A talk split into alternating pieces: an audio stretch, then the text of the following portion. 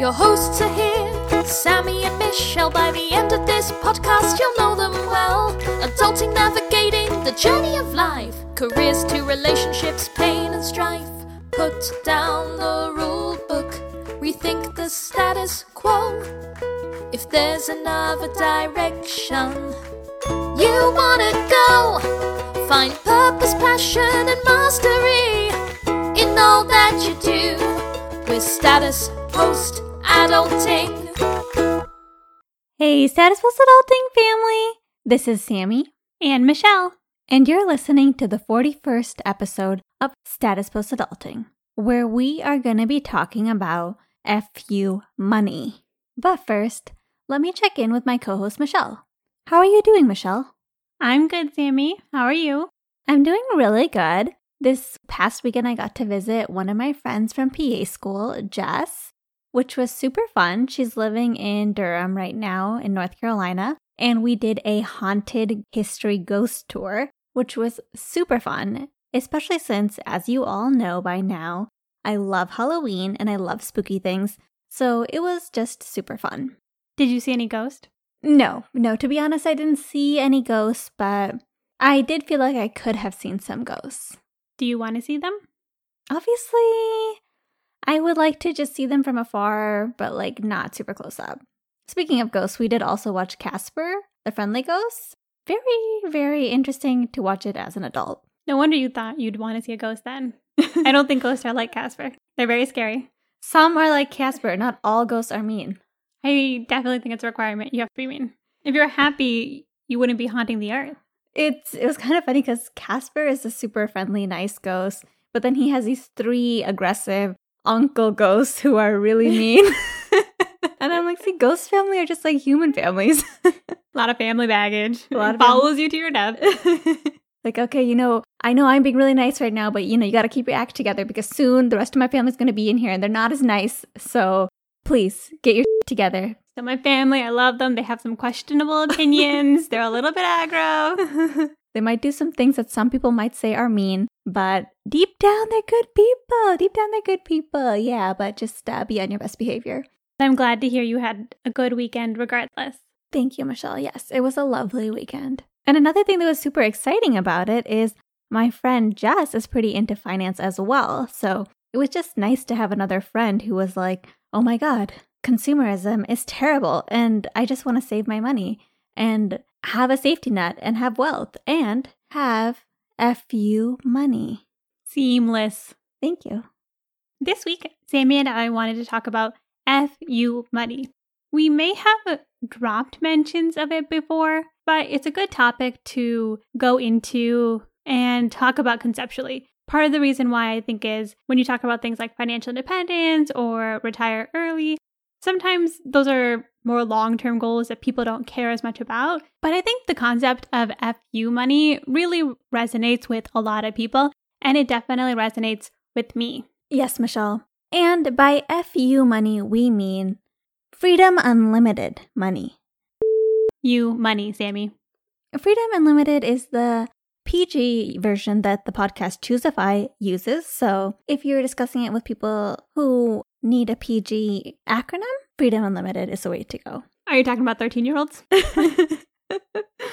For everyone else, it's f- you money because it's the kind of money that you need to say f- you. I love it, Sam. But for the sake of this podcast, we will continue calling it FU money. Yes, Michelle. And we should probably start with what is FU money? FU money is when you have enough money to get yourself out of a bad situation without having to worry about the financial consequences. Yes, there's emergency funds. Yes, there's a financial independence number. FU money, it's more based on a feeling. It's just when you know that you feel like you have enough money that you can say, you know what, I'm not dealing with this situation anymore. And then you office space it out of there.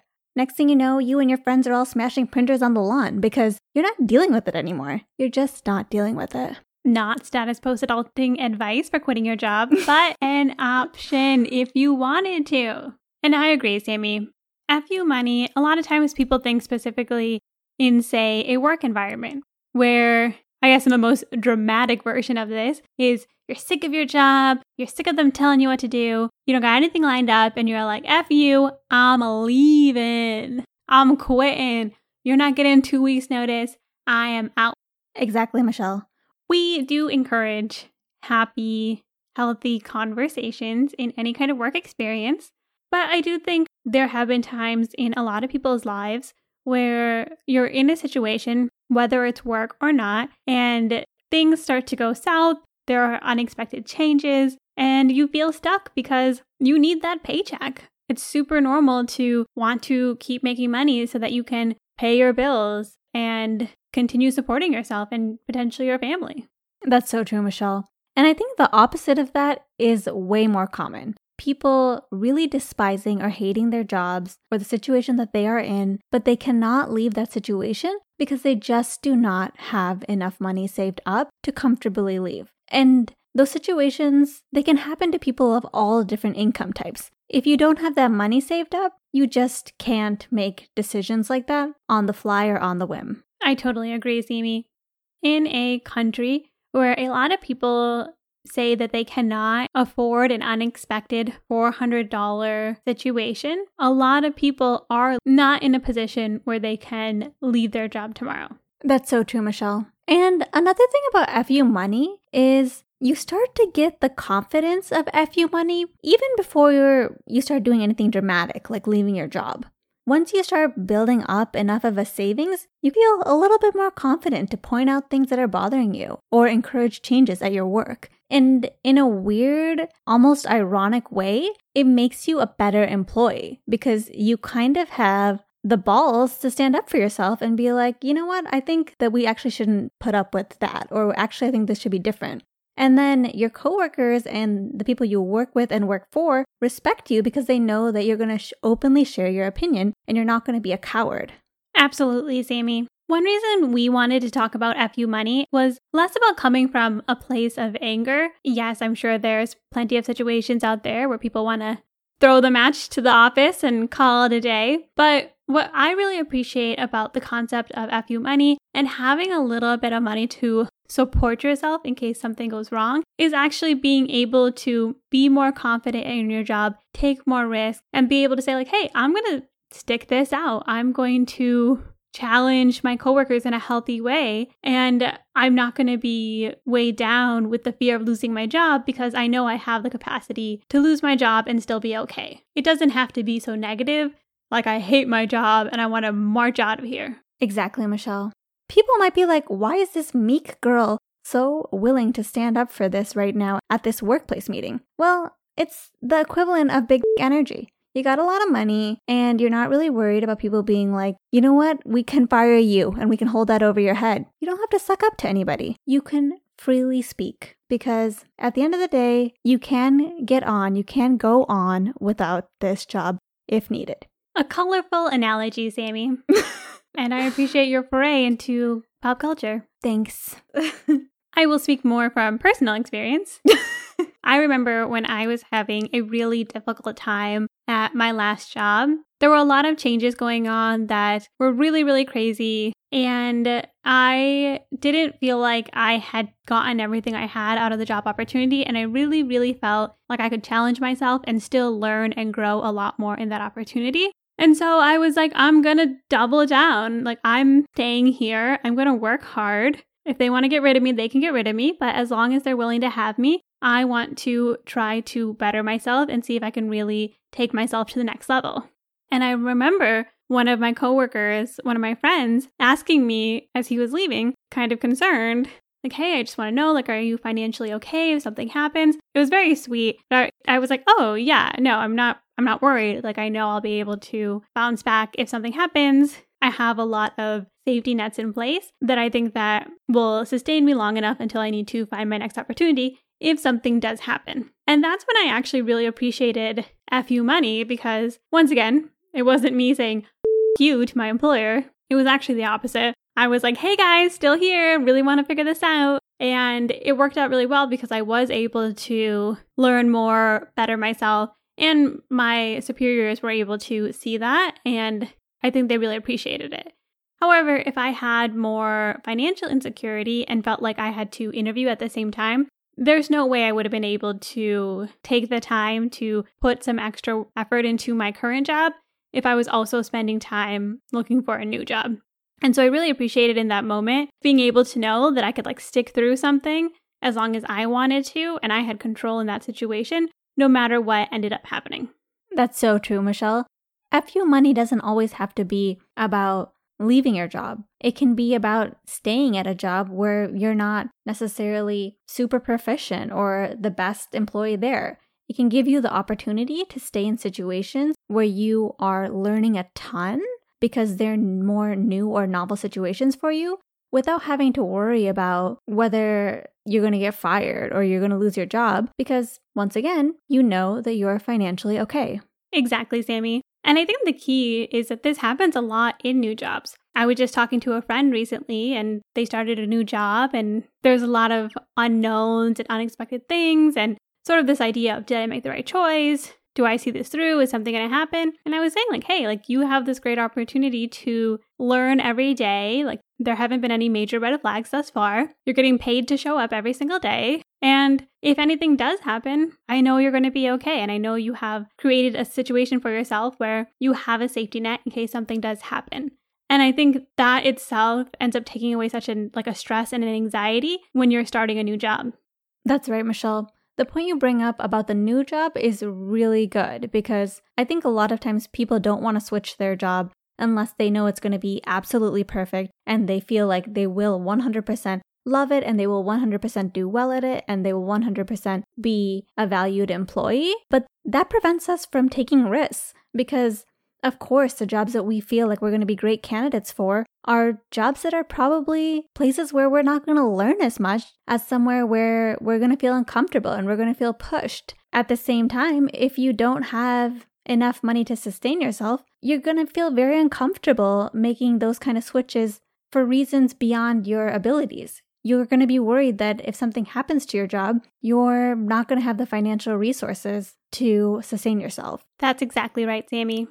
And so I think it's important to make a quick distinction here, which is what is the difference between FU money and, say, an emergency fund, which we define as having at least three to six months worth of money to support yourself in case something happens and you're not able to work. You can still cover your bills and your basic expenses. That's a good distinction, Michelle. And the funny thing is is I think that the amount of money that you need for FU money really depends on your risk tolerance. Somebody with a high risk tolerance may feel like they have FU money when they have one month saved up because, hey, if they can live for one month, they feel pretty comfortable. Versus other people may not feel like they have FU money until they have four or five years saved up.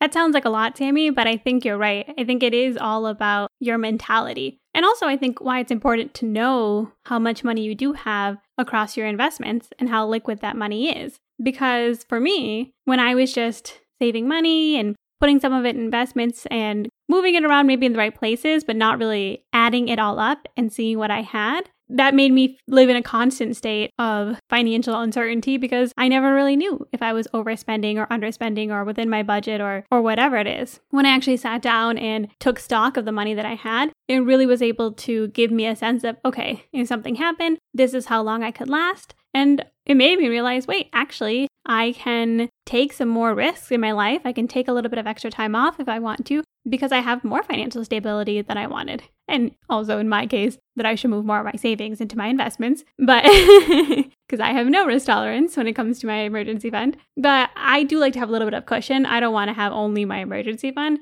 I'd rather not touch that unless it's a true emergency.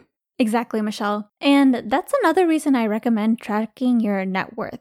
When you track your net worth, you can watch it grow and you actually know how much money you have. And not only is it super fun, like one of my favorite things to do every month, but it really gives you a new perspective on that confidence because a lot of times we'll be saving and we will not realize how much our money has grown. But if you track your net worth, you have that reminder every month that, hey, you know what? You're good for X number of months or X number of years. And that can really change your confidence level. Definitely, Sammy. And it doesn't even have to be an FU situation.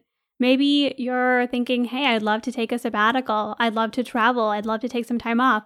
A lot of those things actually don't cost as much money as we think they do. And we just have this idea of this far off goal or adventure that we can go on without realizing that we might already have the money to do what we want to do. And if we want to quit our job or even ask for some time off, then we have the flexibility to do that and can take a little bit of a financial hit if necessary. So, Michelle, takeaways for this episode.